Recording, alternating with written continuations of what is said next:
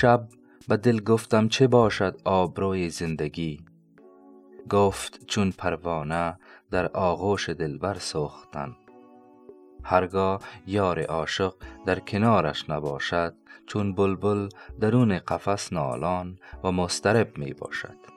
و هیچ لذت از لذایز دنیا به کامش خوشگوار نمی شود. و چون اندلیب دور از چمن پرشکسته می گردد.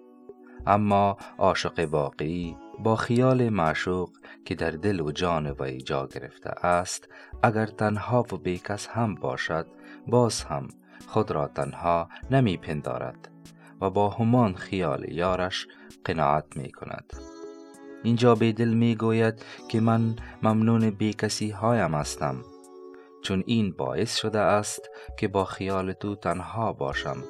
و اگر تنها نمی بودم و در جمعیت حضور می داشتم شاید معاشرت با دیگران مرا از یاد و خیال تو باز می داشت و این رسم رسم عاشقی و وفا نیست.